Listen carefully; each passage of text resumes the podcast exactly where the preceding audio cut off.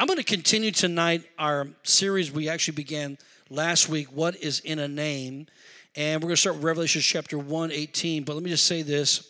Uh, we've been discussing the power of the name of Jesus. And we've been discovering that all power and all authority has been given to Jesus and is found in his name. He said he can do all things in his name.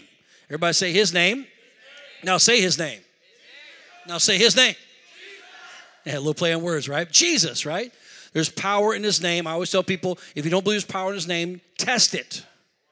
Tomorrow at work, in the lunch break room, on the line, wherever you're at, by the water cooler, just start saying Jesus. And they notice you ain't cussing. Amen, somebody. And they notice that you're actually saying his name with power. Let me tell you something. It will change everything in the room.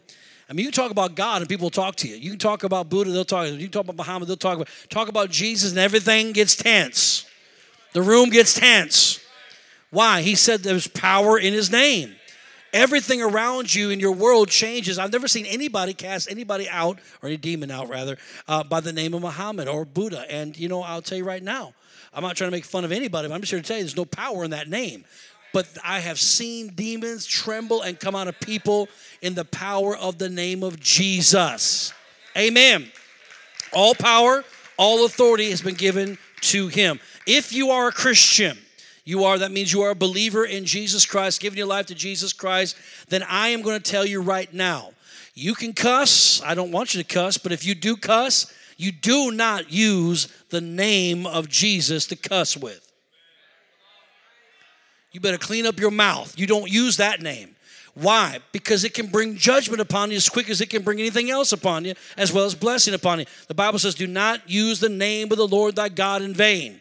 What is his name? His name is Jesus. That's his name. So you want to be very careful. Use his name. By the way, the reason why I say that too is because you have to understand that when you say it, when you begin to pray, and you, you pray and you say at the end of prayer, in the name of Jesus, I want you to know there's power in it. So when you pray over your lunch, your dinner, or if you pray over your children or the day, uh, and you just say it's almost like you're ending a sentence. And You say, in the name of Jesus, know what you're doing. But if you're taking his name in vain and you really don't think about it, there's no power in that whatsoever. But there is power in his name when you utilize it in faith. Look at Revelation chapter 1 18. Jesus said, I am he who lives and was dead, and behold, I am alive forevermore. Amen. I have the keys of Hades and of death. Jesus said that. He has the keys of Hades and of death. Then I wrote this down. The one who has the key is the one who is authorized. If you want somebody to open the door for you, you find the one who's got the key. Why? Because they've been authorized to open the door.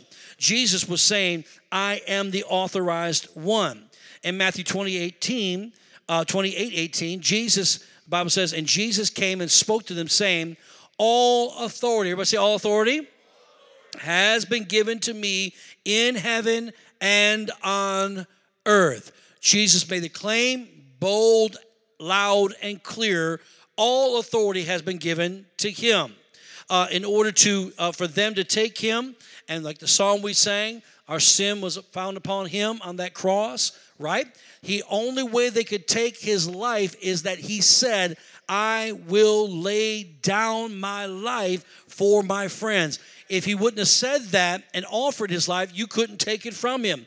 How do we know? We have scriptural proof that says that. That he, that twice they tried to take him and kill him. Once they wanted to throw him over the hill and, and kill him, and another time they wanted to stone him to death. Both times he walks right through the midst of them no harm done to them, him whatsoever.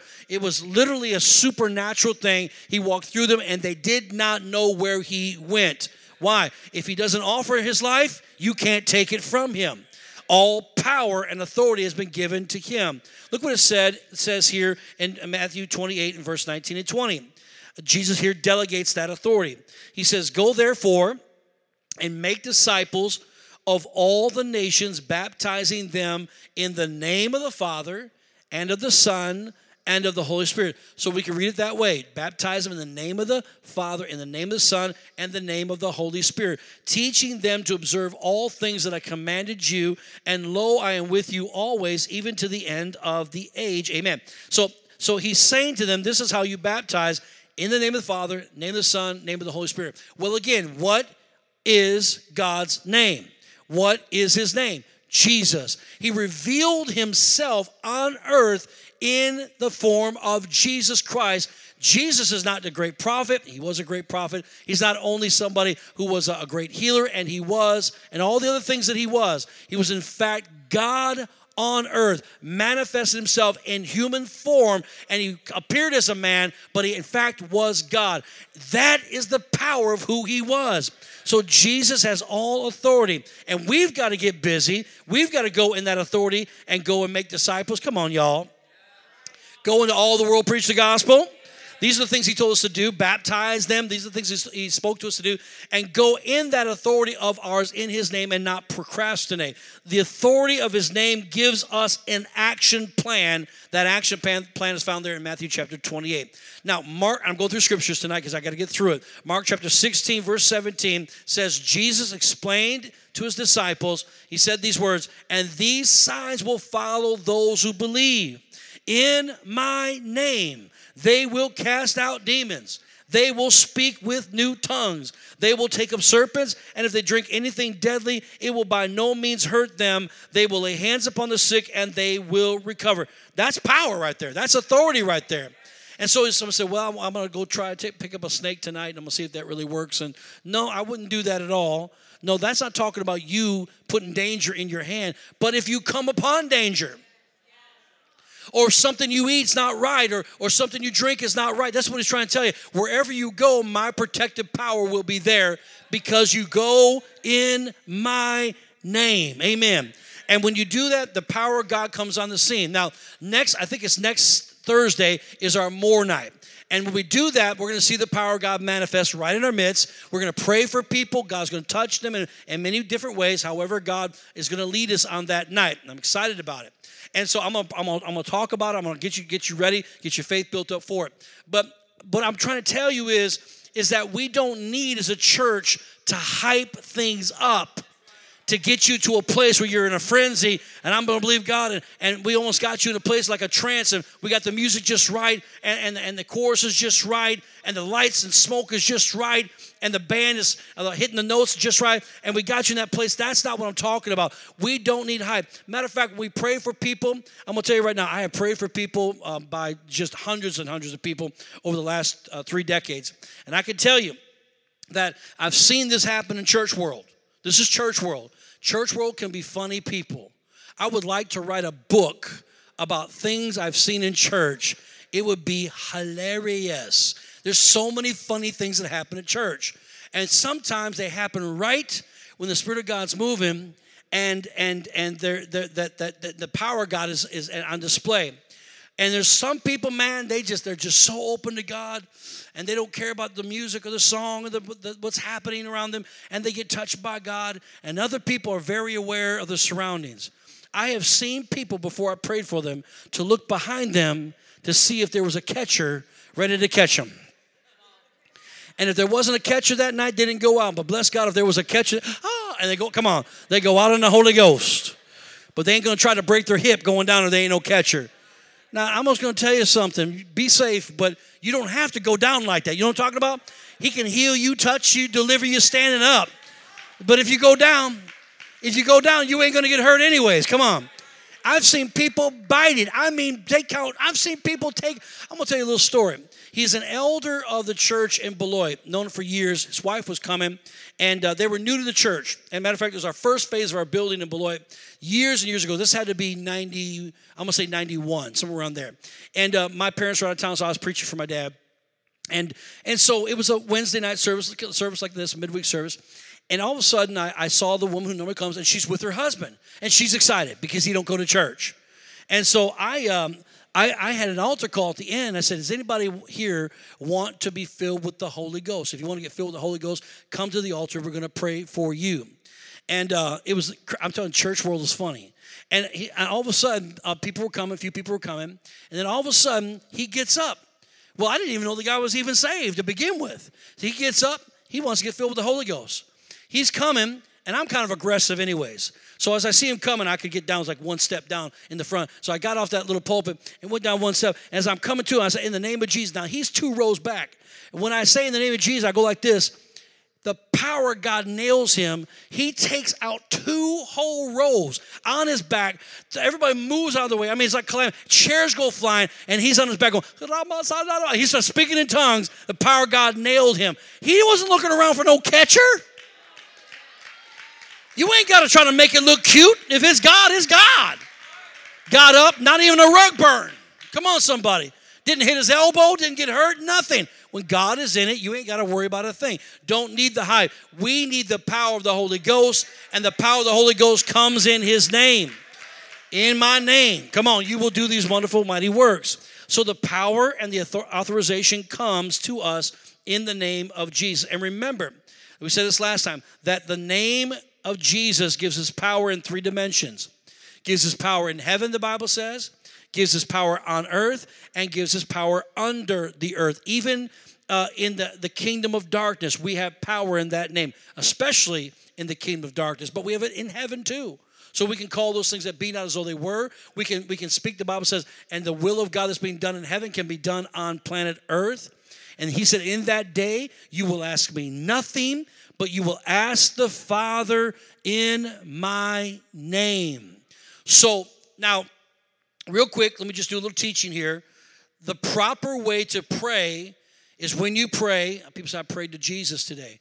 That's great. That's fine. But the Bible, Jesus is actually trying to teach us to have a relationship with the Father. Now, we have one God, not three gods. You don't have God the Father thrown here, God the Son thrown there, and God the Holy Spirit uh, thrown there. It's one God that comes to us in three different ways. He has a way to do that. Now, that's a mystery. You have to receive that by faith. But Jesus came to, to reconcile our relationship back to the Father. So we pray to the Father in the name of Jesus. The third thing is you don't pray to the Holy Spirit. Nowhere does it say to pray to the Holy Spirit anywhere in Scripture, but the Holy Spirit empowers you to pray. The Holy Spirit reveals Jesus to you, Jesus reveals the Father to you. Now, I know sometimes that could be semantics, but if we're going to pray, let's pray properly. Let's have a relationship with the Father in the name of Jesus, our Father who art in heaven. That's how he taught us to pray. Matthew 16, 18.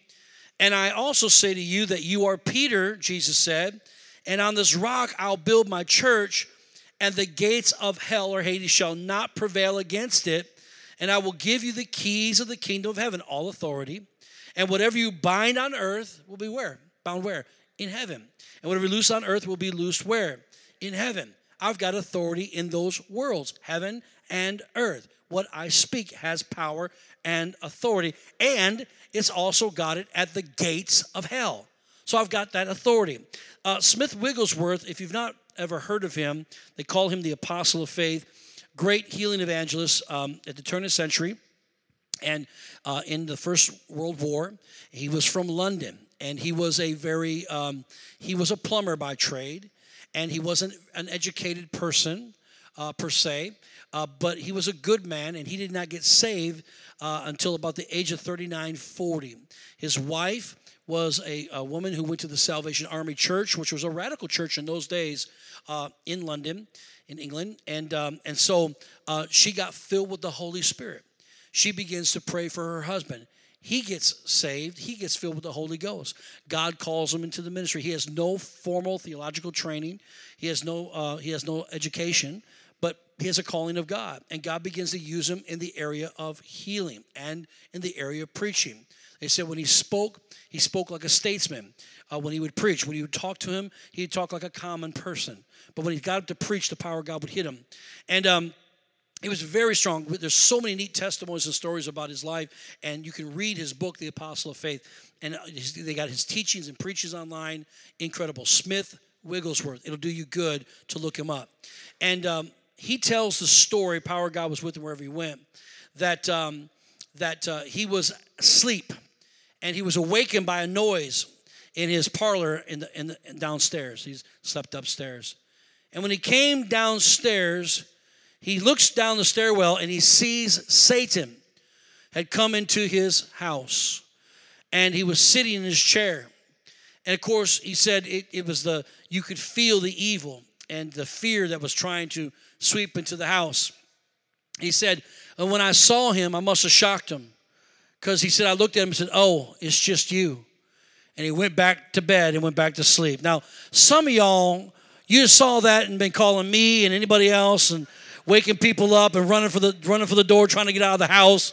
The devil's trying to get me. He just goes oh it's just you. Do you know why? Because he goes on and talks about it because he said because i went to bed that night and i prayed in the name of jesus that no evil would befall fall me or my household. So when the devil came in there all he was to me was nothing more than a mirage. He had to go. Somebody say amen. That, that's the power of his name now I've got a couple things that, that's happened to me in my, my, my world over the years that I've seen God do some pretty cool things. And um, and one time uh, I was with um, a couple of my youth uh, guys that were, you know, that would do things with me. Um, I, I, was I was kind of mentoring them. I was the youth pastor for years in my father's church, and so um, good guys. And and uh, one of the young man's cars broke down, so I said, yeah, I'll help you. You know, go to the. He, it's a junkyard to go get a part for his car. And so, um, me, him, and his buddy, who happened to be one of the kids I was discipling too, we went to this junkyard. Now, this junkyard was off the road, and you had to go on this gravel road way, way. It just kept going back. And where in the world are we going? And finally, you see the cars everywhere. And finally, we get back there, and there's a beatable, rusty trailer, and it just said "office" on on the side of the on the side of the door. And so we get out and we go in. Now, mind you, uh, this will help with the story. Uh, I'm white one of the other kids that we're fixing the car for, he's white, but the other kid's black. And uh, so we go in there, and uh, all of a sudden, when we walked in, you could feel, you know how you could just feel something's not right. But I didn't clue in on it at first. So I'm talking to the guys, here's the part that we need, here's the old one. Do you happen to have this? He's not paying attention to me. He keeps looking at my kid I'm discipling that happens to be black. And I thought, what in the world's going on? Does he know him? I'm not, I'm clueless. I don't know what's going on. So all of a sudden, he starts using the N word. And I thought, well, that's interesting. I wasn't ready for that one. So I thought, we're going to probably have to get out of here pretty soon. And all of a sudden, he says, there hasn't been a hanging around here in years. Come to find out, the guy is a part of the KKK. Come to find out, the city I was in was the national headquarters for the KKK. Did not know that. Now another guy comes in he, I don't know how it happened, but he must have notified him somehow. Comes in, shuts the door. He's behind me, two guys I'm with, and the other guy. Now, the guy that's at the counter that's kind of talking to us badly, he is massive. He's over six foot tall, huge, just massive guy. He's kind of leaned over on the counter, and he starts to stand up. Now you can feel something's about ready to go down here. So I ain't got nothing. I start looking around. You know, I was real spiritual. I started looking for what I want to hit this guy with something. I'm gonna have to find something. I got. I'm looking for a pipe, a part, anything I can grab. Uh, we got to get out of here. In my mind, fear hit me, and all I could think was violence quickly to get out of the situation because I can. I, I said a picture of us getting killed, put in one of these old cars out here, and put in the, the, the compactor out there. Come on, somebody, getting crushed and never find us again and he starts talking about the KKK is going to rise again, all this kind of crazy stuff. I'm looking for something. I'm going to have to. I want to kill this guy. So and I look back and all of a sudden my guys are just kind of they're kind of at peace. And I thought, thought to myself, this is not right. So out loud, I said, I'm gonna tell you something right now. You ain't gonna do nothing. In the name of Jesus, I rebuke you. And then I start doing this. Roma Rima. I start speaking in tongues. I'm using the name of Jesus. I'm speaking in tongues. The guy was shocked. He looks at me. He gets nervous. He sits back down. The other guy goes, whoop, and he walked out the door. He was out of there. Now this guy's just looking at me, and I'm looking at him. I said, You ain't going to do nothing to you. You understand me? Nothing. In the name of Jesus. And he looked at me and said, Oh, no. Don't tell me you're one of those tongue chewer Christians, are you? Oh, if you mean filled with the Holy Ghost, speaking other tongues? I said, You just heard me, didn't you? He said, Oh, no. He said, You people are crazy. I said, I'm thinking, I'm crazy? you redneck. I'm thinking, what is wrong with you? And and he's next thing you know, The guy starts just pouring his heart out. My, my grandmother was Pentecostal. Now, I don't believe in that stuff, but I believe there's a God. And so I start to witness to the guy. The other two guys are just standing there. They don't know what to do. They don't have a clue what to do. I'm witnessing to the guy. The guy slumps down. He's getting lower and lower and lower and lower until you can't get any lower. Big, huge guy. And then all of a sudden, I said, Do you have the part? He said, Yeah. I said, How much? He goes, It's on the house. You just go ahead and take it. I thought, Dear God, look at that. The power of his name does work. Come on, somebody. And I didn't have to kill him. Praise God. you can do that too. Amen. You say, well, I don't know how to in traffic tomorrow morning. Come on, somebody. You know you want to kill everybody around you, don't you? Say, in the name of Jesus, I rebuke you. The authorization of power in his name supersedes time and space. Always. The Bible says that Jesus is the light of the world, and that light lives in us. So everywhere we go, for, don't forget, don't get caught in the flesh like I almost did. It was shocking. Didn't I, I didn't know what to do. But all of a sudden I thought, you know what? He's the one that ought to be embarrassed, not me. In the name of Jesus. When I started doing that, the power of God came on the scene. What was happening? Light was coming in darkness. That's why I say when you use his name, anywhere you go, light comes on the scene. Now, some people are drawn to the light, but other people get nervous when the light comes on the scene. Why? Because the Bible says, lest their deeds should be exposed. So you have to understand not everybody's going to love you because you are, you got light on you. I'll never forget when I first got saved, and I've always been kind of a leader, you know, and I, I, I just felt like all my friends and family members would all get born again. You know how many got saved? None. And I witnessed to every single one of them. My cousins all came into town. My, my oldest cousin was, we were, we were best friends. And um, his brother and uh, some of their cousins, and we were all friends and I had a whole house full. My wife and I, we, we just, we, I just got saved. I was probably saved six months, and I was on fire for God. And I heard they were in town, so I called them all to my house. And I had a vision that I was going to get them all saved. They were going to cry and receive Jesus Christ, the Lord and Savior. I was going to pass out Bibles to everybody, and it was going to, we are going to receive communion. It's going to be a great night. And uh, I did. I believed God was going to do it. And so I went and I started I, they're all got quiet. We were reminiscing at first, and then I started telling about what Jesus did in my life, and I'm telling about the Lord and how how wonderful He is and how great He is, and and you know I'm thinking the what's happening. The light is coming into the room, and I'm thinking everybody's going to be drawn to the light like I was drawn to the light. I didn't know the light was actually exposing things and making people uncomfortable. I wasn't readily able to read their faces. I was just preaching the gospel. I was having a good old time for about 10 minutes. And then all of a sudden I go, guys, I want y'all to get saved like I got saved. I said, who, who here, I mean, does anybody want to receive Jesus as the Lord and Savior? It got super quiet. Nobody said nothing. And all of a sudden, my, my cousin, my younger cousin, spoke. He said, well, I got something to say. Great. I'm thinking he's going to receive Jesus tonight. It's going to be wonderful. He, I got something to say. I said, what's that? He said, who are you to judge all of us? I went, oh, no. And he started going on a tirade. Who do you think you are? We know who you are. You were sinning with us just like everybody else, and now you're supposed to be good and tight with God. How do you know I'm not saved? I'm saved too. I said, let me tell you something. If you were saved, now that was my bad part of it. This is where it all went downhill from here. If you were saved, you'd be right next to me going, come on, everybody. Everybody, let's get saved. You wouldn't be causing a problem. Next thing you know, we get in a verbal altercation. Next thing you know, there's a coffee table between him and me in my little living room. I step on the coffee table. I get nose to nose with him. I'm going to knock this sucker out because he is of the devil and he is wrecking the Spirit of God in this house. I'm gonna put my wife jumps between. Wait, wait, wait, wait! Stop, stop, Jeff, stop! And so it was bad. Everybody left, and it was a, it was really bad. Why? Because not everybody is drawn to the light. But do you know many of those people in that room got born again, including that cousin? And when they did get saved, they called me up. I was the first person they called. And my cousin said, This was like 15 years later. My cousin said, I, I, need to apologize. I said, What? He said, I got saved. oh, man, that's great. You don't apologize. but That's wonderful. He said, No. He said, I'm, I'm calling you. You're the first person I'm calling because he said, That night, man, I, I knew you were telling the truth and I was out of order and I was so convicted. I was so angry you were talking like that. He said, I didn't know what to do. So I blurted some stuff out. Would you ever forgive me? I said, Of course I forgive you. Let me tell you something. They may not be drawn in that moment, but they're being drawn. Amen, somebody. Our job is to be the light. There's light in him. Matthew 8 5 says this Now, when Jesus had entered Capernaum, a centurion came to him, pleading with him, saying, Lord, my servant uh, is dying at home, paralyzed, dreadfully tormented. And Jesus said to him, I will come and heal him. The centurion answered and said, Lord, I am not worthy you should come under my roof, but only speak a word, and my servant will be healed.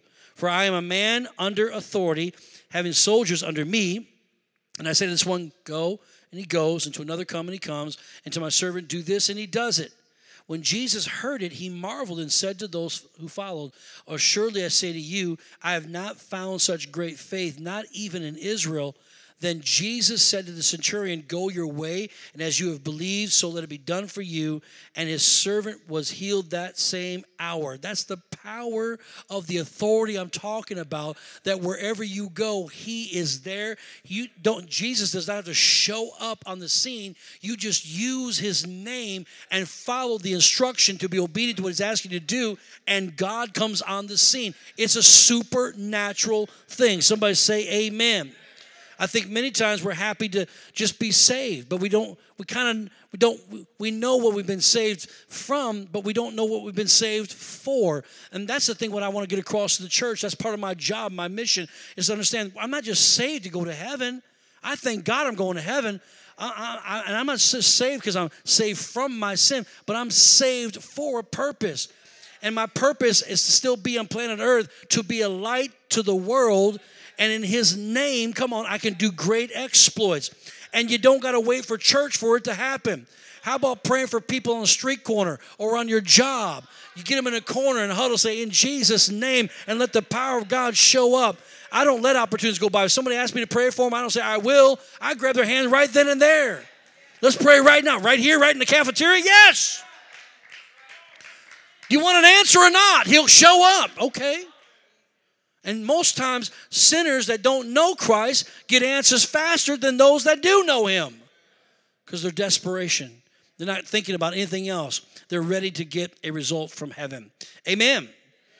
Now, the New Testament believer is not one of defeat. It's not one that is begging. We're not to be beggars. We are one of victory and of blessing. Why? Greater is he that is in you than he that's in the world. I'm going to say it again. Greater is he that's in you than he that's in the world. Wherever you go, he goes. And the Bible says, Now unto him who is able to do exceedingly abundantly above all that you can ask or think according to the power that works where? In us. Everybody say in us. So wherever you go, he goes. Be careful where you take him. And wherever you go, realize he's with you, so there should be no fear no intimidation. You go and get a promotion, he's with you. You go into a place that might be a little bit like, I don't know where I'm at right now. Don't be afraid, he's with you. But also, don't, don't be taken in places he's not supposed to be either. Come on, somebody. Amen. I'm, I'm wanting the church to wake up to this. It's time for us to have a little conviction in our lives. Amen, church. I'm preaching better than y'all. Some half of you shot me down. The other half going, I will contemplate that. Praise God. Are you hear what I'm saying? It's time for us to take stuff for real. Amen. I'm going to end here just because the sake for sake of time. We'll pick it up next week. God is on the move doing great things, church, and He's doing it in your life. Why don't you stop saying, "In the name of Jesus" at the end of a, of a, of a just of a, a ordinary prayer, and start going? I know. I'm not going to wait to the end of the prayer to say in His name. Start off saying his name. Your kids in your house. Some of y'all just get mad, you get so frustrated with them, and you get angry, and you slip a couple cuss words, and you threaten them at the, for the inch of their life. Oh, y'all looking at me like you've never done that before in your life. I mean, you're threaten, I'll take things away from you. I'm to whoop you. I'm to whatever, right? And we do all that stuff and we get in the flesh. Why don't you just start while when they're sleeping? Go by their bedroom, say, In the name of Jesus, this child's going to serve you all the days of life. They may be frustrated right now, but God, there's going to be a victory had in their life. You caused me to have this, this. And by the way, every person in the earth is special to God. Pray over your children just like that. They are special. And you say, You should meet my kid. He's special, all right. No, I'm, I'm saying they're special in the eyes of God. There's a purpose and a mandate and a calling upon their life. Today, I was in the hospital meeting with one of the members, a brand new member of our church. His name is Angelo Reyes. You're going to meet him. He's going to be here Sunday. He has been in the hospital for over a month. And many of you know about him and have been praying. I asked for you to pray.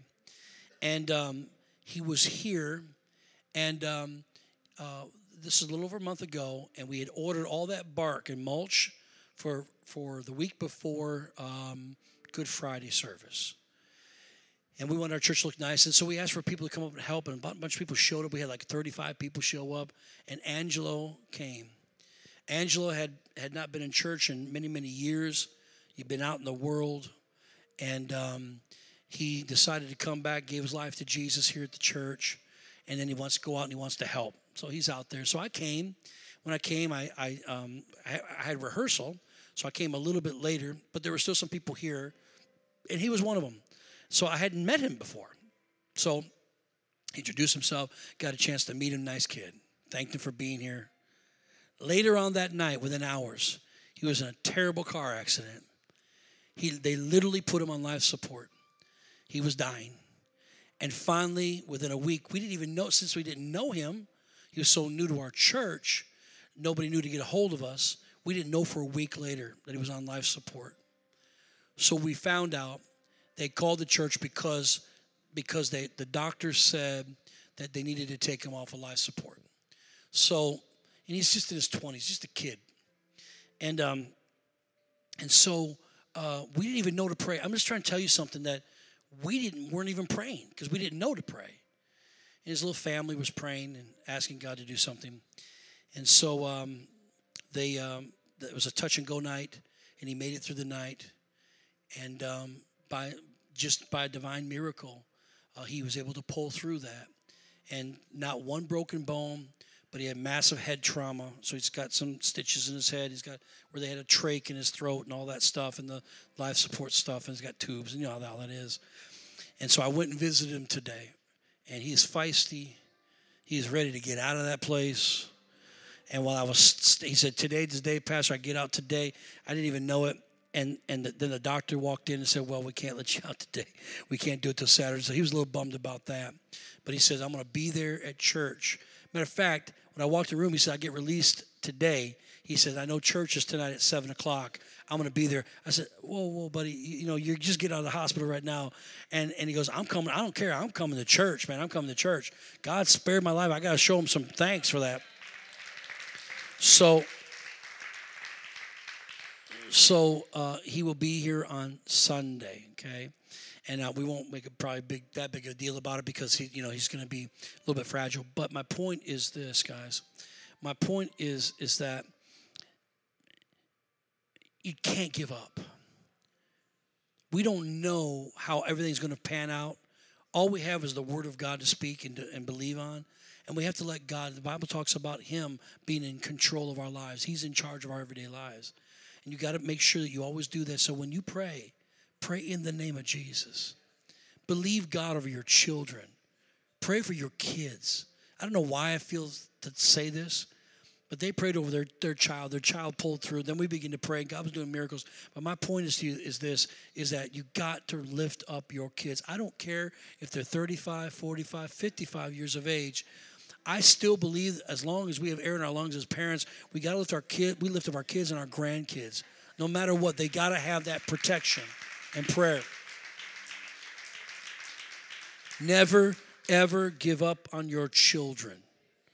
I'm grateful that my parents did not give up on me, even though I was nowhere close to coming to Jesus and giving my life to Him. But it happened. It happened. People prayed me in the kingdom. I'm so thankful to God for that.